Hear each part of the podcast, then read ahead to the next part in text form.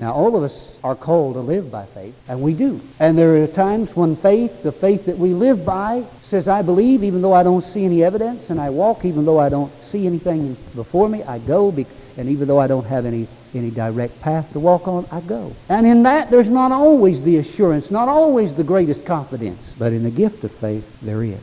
The story is told of George Mueller, and I think I've told it here before. Tremendous man of faith.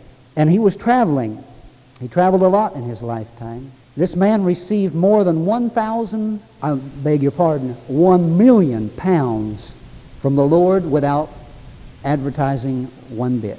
Now, I don't know what the equivalent is of pounds and dollars. I don't know. This, and this was many years ago, so it would have been worth a whole lot more today. Every penny came in, in a, as an answer to prayer. And the story is told, said, we had George Mueller of Bristol on board, the captain said, the captain of the ship. He said, I had been on the bridge for 24 hours and never left it. And George Mueller came to me and said, Captain, I have come to tell you I must be in Quebec on Saturday afternoon. It is impossible, I said. Then very well. If your ship cannot take me, God will find some other way. I have never broken an engagement in 57 years. Let us go down into the chart room and pray. I looked at that man of God and thought to myself, what lunatic asylum can this man have come from? For I've never heard of such a thing as this.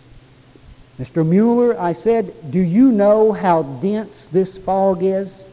No, he replied. My eye is not on the density of the fog, but on the living God who controls every circumstance of my life. He knelt down and he prayed one of the most simple prayers. When he had finished, I was going to pray. But he put his hand on my shoulder and he told me not to pray. He said, As you do not believe he will answer, and as I believe he has, there is no need whatsoever for you to pray. I looked at him, and George Mueller said, Captain, I have known my Lord for 57 years, and there has never been a single day when I have failed to get an audience with the king. Get up, Captain. Open the door, and you will find that the fog has gone. I got up, and the fog indeed was gone. And on that Saturday afternoon, George Mueller kept his promised engagement.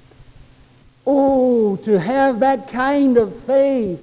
Glory to God. All of us want that. And we grow in faith, and we're greater in faith now than we were before, stronger than we were before. But friend, there comes a time when God drops some special faith into your heart. Hallelujah. And it's fantastic.